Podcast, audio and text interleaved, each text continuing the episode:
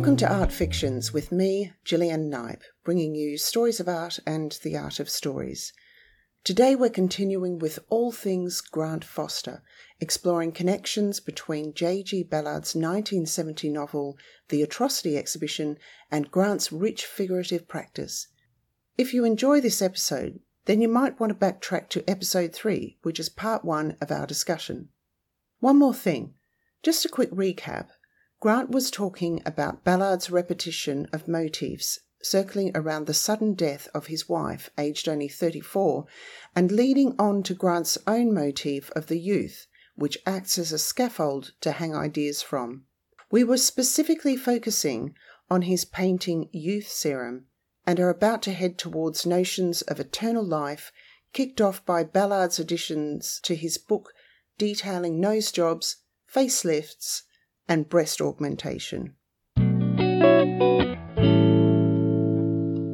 So in, in 1990, J.G. Ballard added four segments to the book, which were about Princess Margaret's facelift, Queen Elizabeth's nose job, and Mae West's breast reduction, as well as the secret of World War III or something or other. For me, this is your youth serum painting which is so dramatic and impactful and actually strangely i find it really really beautiful but of course it's very disturbed and it's that you know the picture of dorian gray idea about it I wanted to come to your two wax figures I know of. That I mean, there might be more, but certainly the Aubrey de Grey piece, uh, The Coming Millennia of Body and Soul, which I felt it was like you know in myths where one character morphs into another character Right. i almost felt like your fairy tale of virtue from 2012 had morphed somehow into aubrey de grey you know this Okay. this promise of eternal life Yeah. In the same way that Princess Margaret has this facelift so she can look young forever. So I'd like to know does the Aubrey de Grey wax figure still exist or is it a melted down puddle? I, I have the mould, so it still exists. So how do they work? Because they're quite different to the collage pieces and to your other earlier sculptures and to your recent sculptures at Lychee One.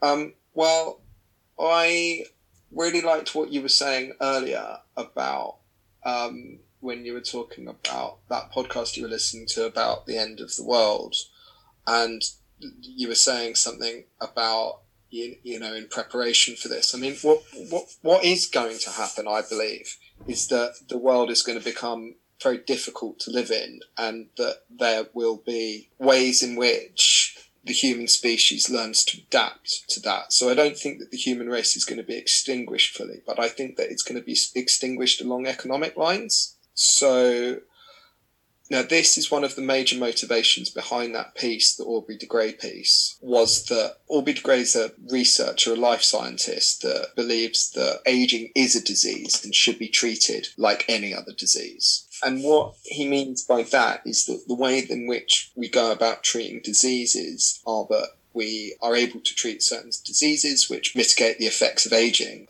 Yeah, so I don't know where he is now because this was about five years ago. But at the time, he was being funded by Peter Thiel, who was one of the early PayPal founders and made an absolute fortune. And so Aubrey de Grey is kind of, he's absolutely fascinating in many degrees professionally but then also just superficially he, he happens to look like jesus.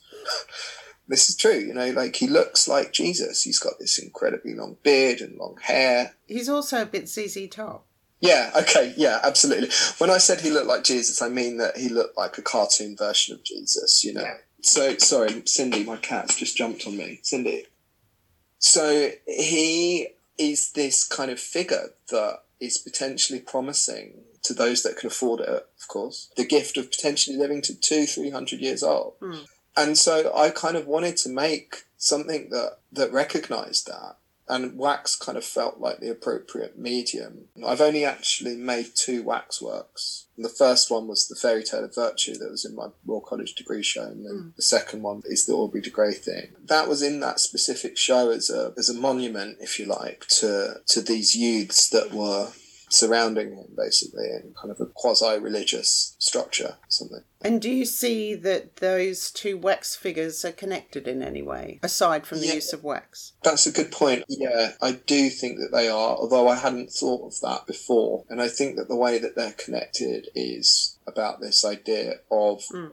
eternal life kind of being promised to those that can afford it. I think they also work so well against the paintings because the paintings are more the mess of reality, whereas the wax sculptures are these really beautiful, you know, quite perfect objects, ideals, ideas. Yeah, totally. Wax is kind of one of these materials that feels very perfect, and when you get up close, it, it has its own imperfections in a sense. It's like it's a funny material, it photographs really well. Now, I've only ever used wax as a medium in painting Yeah. to give bulk to something. Yeah, I was making caustic paintings when I was at the Royal College in my first Ah, year. right. And so that was my first um, introduction with wax. And they were kind of experiments, really.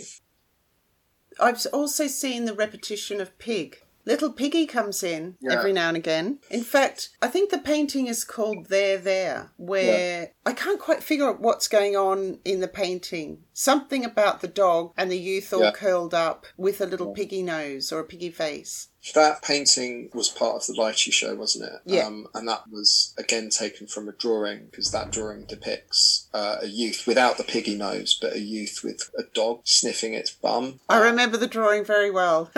And it kind of has a kind of absurdist, kind of carry on, Punch and Judy kind of esque seaside resort, which is something that actually links like a lot of the work. Isn't that where you grew up? By the seaside? Exactly, yeah, exactly. So I grew up in Worthing, um, which is like an old tatty kind of seaside town on the south coast of England. It's a weird place to grow up in many ways because it's just endless people being wheeled by in wheelchairs and grey hair because it's like a retirement home. I mean, that maybe that's one of the reasons why I paint youths, possibly because of that. I mean, I, I try not to think about that side of things so much, but le- leading on from Yeah. from the kind of wanted to make a version of that drawing. The drawing itself of that, you get a really immediate hit from the image. And I knew that I didn't just want to make that as a massive painting and for you to get that as your hit instantly. I wanted the image to unfold slowly and unravel. And then you kind of like, again, you're kind of like, oh, I'm not really exactly sure what's going on here, but I get this sense of unease.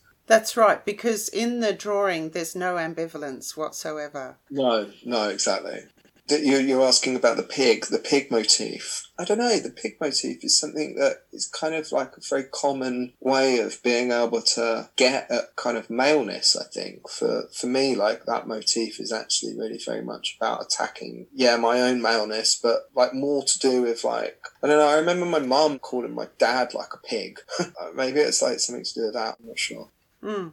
Okay, so I suppose moving slightly away from motifs, but staying on the characters. There's such a long list of characters who repeat and repeat and repeat, but I just want to home in on the, you know, there's the bomber pilot who's bonkers, and the astronauts who are ghosts, and the women are demented and or suicidal and or dangerous sirens. And there's all this sex and violence throughout. And I had spoken to you about things written about your work and the sort of history of within the artistic canon of paintings of children. And the artist I felt was much more connected to your work was Francis Picabia.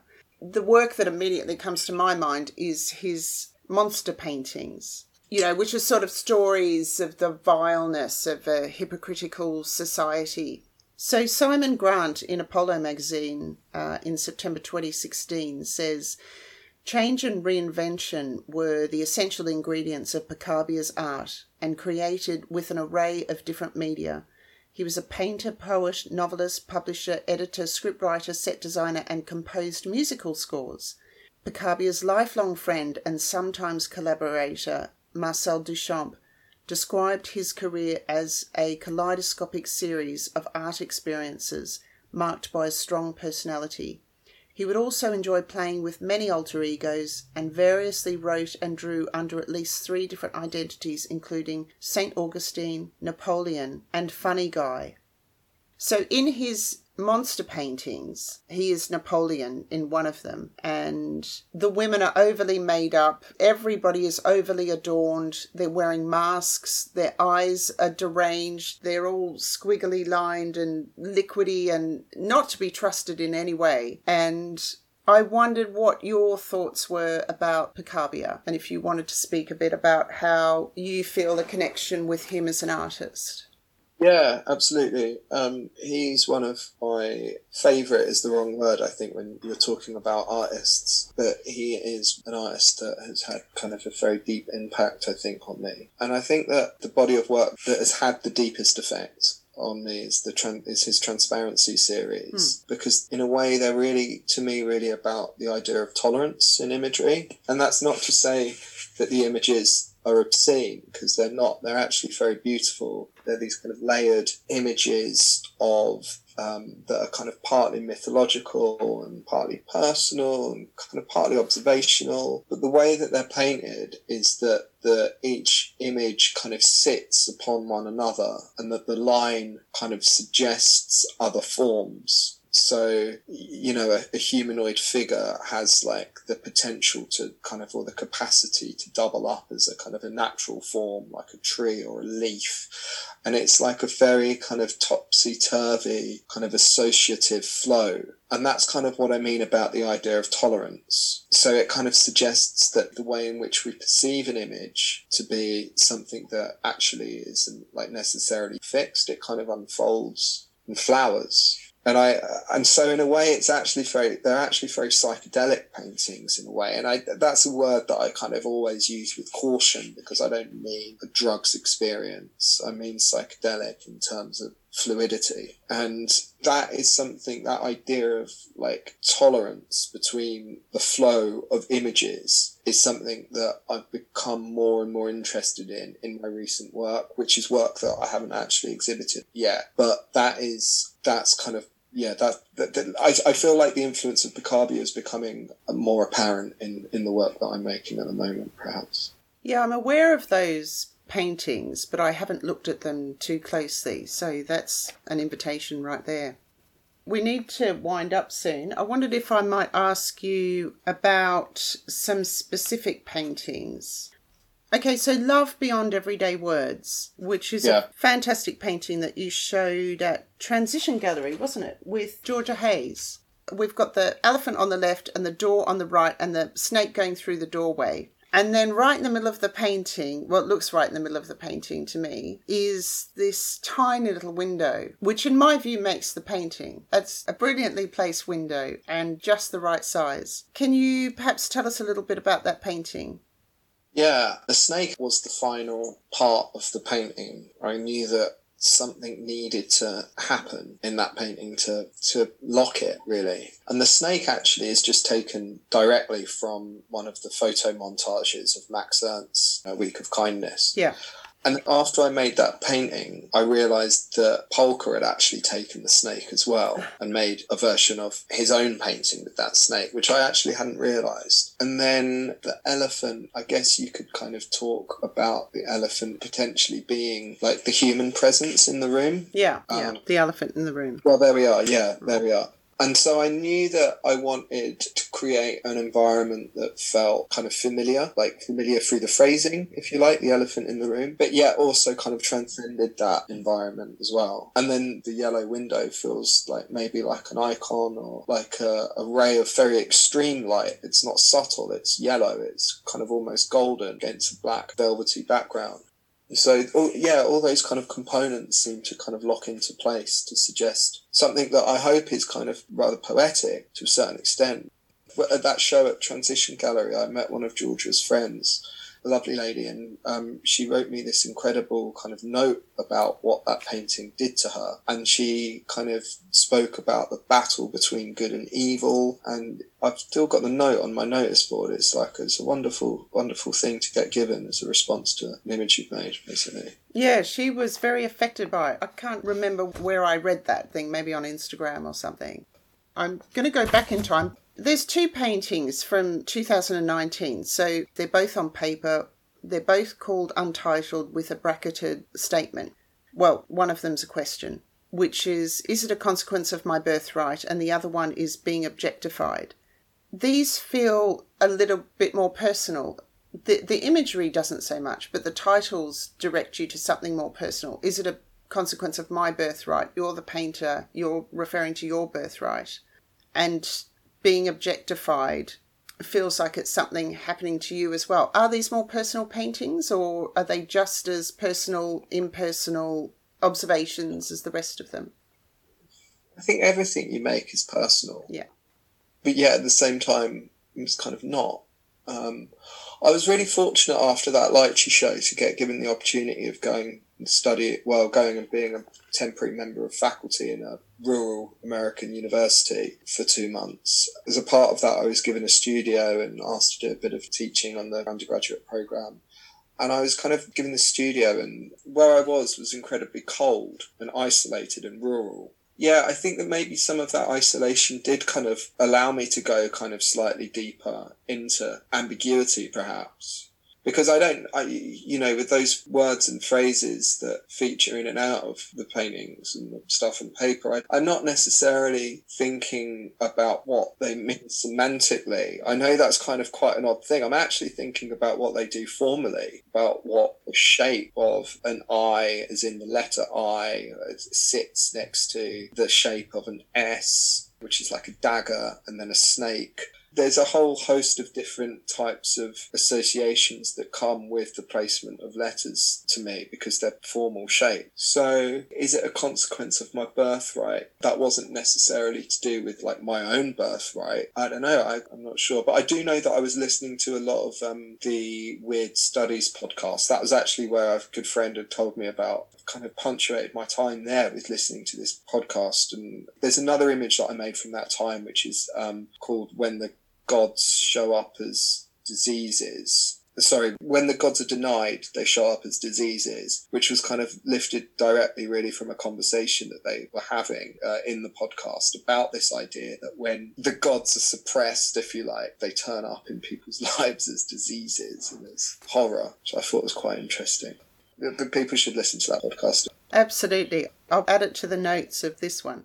What's the idea behind those? So I know it's a common thing to do, but for you, what's the idea behind saying something is untitled and then putting a statement in brackets afterwards?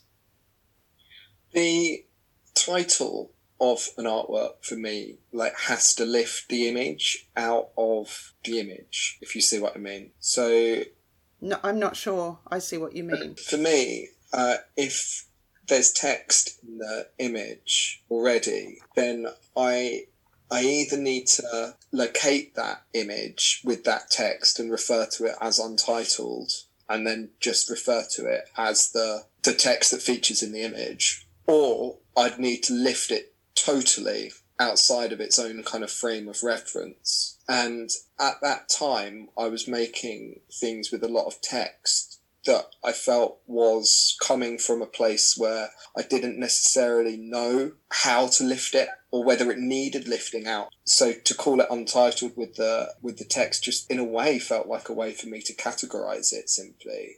I didn't need to lift it out because they were coming too quickly as well. It's another thing. Just before we finish up, the last one that I wanted to ask you about, which seems quite appropriate to today or are you hearing me okay? I am. It's just Cindy, my cat. She's um she's wanting my attention. I'm not sure what she wants. I think she might want feeding. Can you just take a moment to explain to her what we're doing and then I'm sure she'll understand.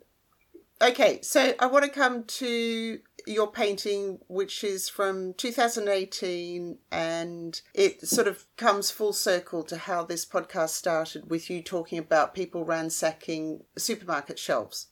So it's called okay. the Yellow Wallpaper. Yeah. And, and, and it features toilet rolls. But yeah. also, The Yellow Wallpaper is a brilliant book about mm. madness. So, where does this painting come from? Well, when I was growing up, I remember this kind of, I have this very distinct memory of my mum basically kind of writing her shopping lists on like single sheets of toilet paper. Like, So that's what that is. I kind of wanted to make a painting that I had like the presence of a figure in a room, but without necessarily the presence of that figure. Because there was a figure in there originally, and I was able to cut it out very easily and kind of reassemble the forms. And that's what you see in the center of the picture. So it's actually a light bulb. I know some people thought it was a floating pear or something, but it's actually just a light bulb, like a Guston-esque light bulb. Yeah the yellow wallpaper. Yeah, you're right. Like it's uh, it's a fantastic book, and I was kind of told to read it actually as I was making the painting, and I seem to remember that I had to put the painting on hold for a while because I couldn't finalize it. And the book is about how a woman is really trapped inside her own room by uh, forces of over love, perhaps, or over care. Mm. And of course, that becomes abuse. And so this poor human being has to go through series of almost kind of hallucinations. But you're not really sure if she is hallucinating or not, or whether like it's the world around her that's going mad. So it's kind of very clever. So in a way, I kind of wanted to make a painting about someone living in a room that was there but isn't there. I guess it's about presence and it's kind of about absence as well. I think what's particularly important for me in that book is that she is forbidden to do anything creative. She is forbidden to write. And I can't remember, I think the author herself actually went through a breakdown. And I can't remember her name for the moment. Anyway, I'll put it in the notes for this podcast. But the author wanted to make it very clear that creativity is the way out of madness. But maybe you could tell us what it is for you.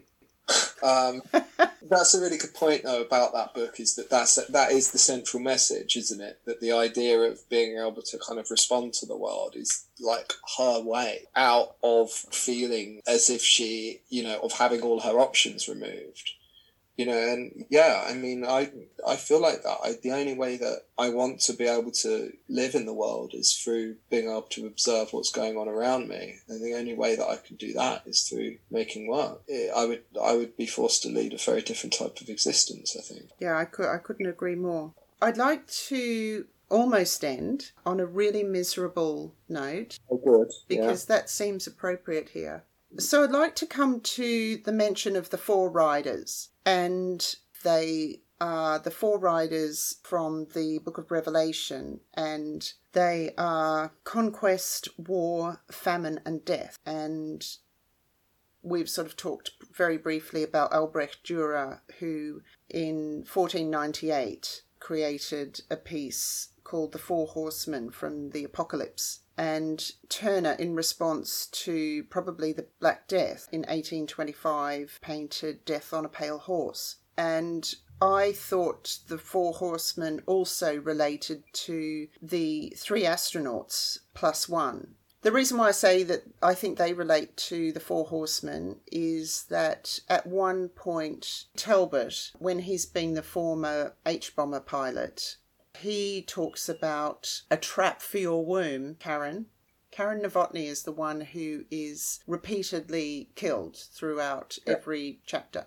And also, when she asks about the fourth astronaut, he says that you've caught him in your womb. And so, in a way, maybe Karen Novotny is the embodiment of death and death as a, some sort of return to the womb. Because he does talk about the embryo and this sort of perfect phase that the embryo goes through in the very beginning with the splitting of cells. And I also assume that the three astronauts are reference to the Apollo 1 launch pad fire, which killed three astronauts who were not called Xero, Coma, and Kline. They were called Grissom, Chaffee, and White. But anyway, the point here, I take a long time to get to the point, but I will, is this continual return to the Four Horsemen that seems to just be in the air at the moment. And you talked before about if you ignore the gods, they will come back and wreak havoc. And so, as part of my work, I'm a member of the International Art Critics Association, and the American chapter has been creating a real time collective diary. And Eleanor Heartney actually talked about these four riders as well. And she quite specifically, in her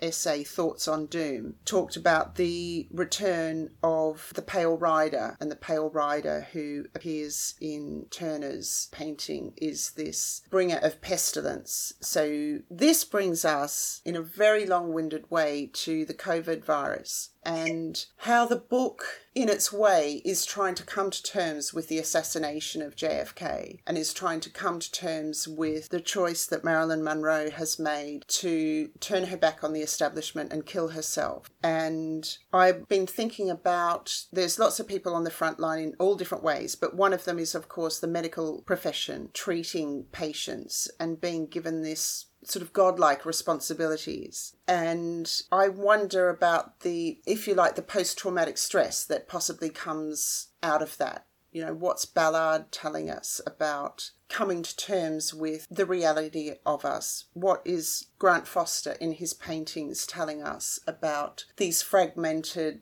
realities of ourselves that we might want to face up to? I think that the Four Horsemen, these are figures that obviously haven't just been invented. These are figures that go very, very far back.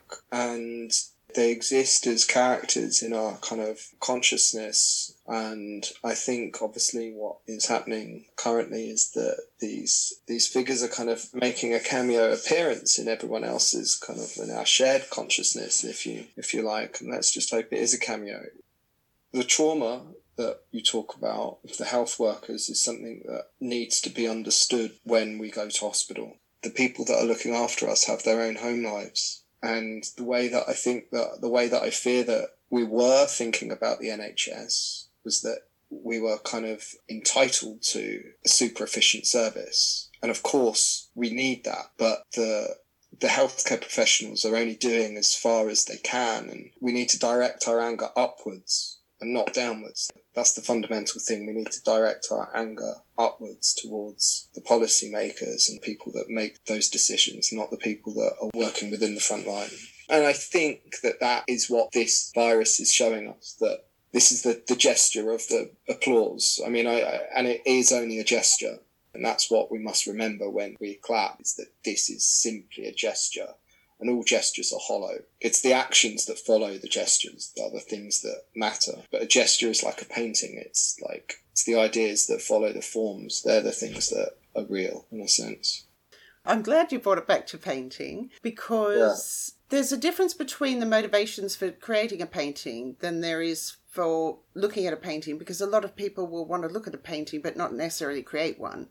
So, thinking about looking at paintings, well, for me at least, the point is to be able to relate that to my life and not necessarily in a straight line of conscious thinking. Sometimes there can be something that grasps you in a piece of work that you only understand years later. Or you may not even consciously register, but somehow your subconscious will process that in, in, in some form. And we are at a close, so maybe you could tell us about what you're reading at the moment. Well, before all this kicked off, I like what I like to do is kind of like do a month off drinking, like a January, and like and so that's like something I do, and then I start like a massive book because I feel like my brain comprehension is sort of improved and like my patience has improved. So like I started the Brothers Karamazov, which is a great book, like so dense and so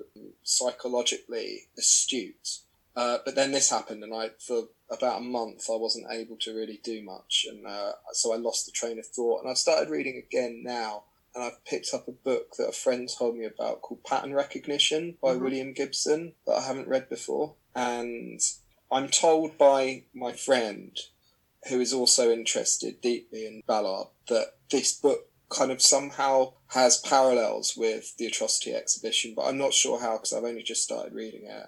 But um, I think William Gibson is someone actually that was like interested about the interface between you know human psychology and technology and deep human motivations for certain behavioral actions and stuff like that. So yeah, I'm kind of looking forward to finishing that. Well, it'd be interesting for you to discover how that relates to Ballard and how that relates to work, your work. And it'd be interesting for all of us to see what happens with your work after this phase. Because for me, at least, and I think for a lot of other people that I speak to, you don't want to go through this and not have it affect you in some way. I mean, it brings with it an, an opportunity, other possibilities. But on that note, thank you very much, Grant Foster, for joining us today on Art Fictions. Thank you so much. It's been a pleasure. Take care. Thank you to this week's guest and to all the artists who continue to inspire this podcast. And thank you for listening to Art Fictions with me, Gillian Knipe. If you enjoyed this podcast, please subscribe, please review, and of course, you're welcome to get in touch with me directly if you'd like more information via my Instagram, artfictions2020, or my website gillianknipe.co.uk. Across these, you'll find images of the artist's work as well as any relevant links we mentioned today. Many thanks to Griffin Knipe for his original music composition and performance. Happy reading and art viewing till next time. You can go and feed the cat now. That's great. Yeah, I, uh, I've really enjoyed this. This is great. And I wouldn't say that to everyone. I don't say that to everyone. Oh, so good. That really means a lot. All right, go on. Off okay. you go. See ya.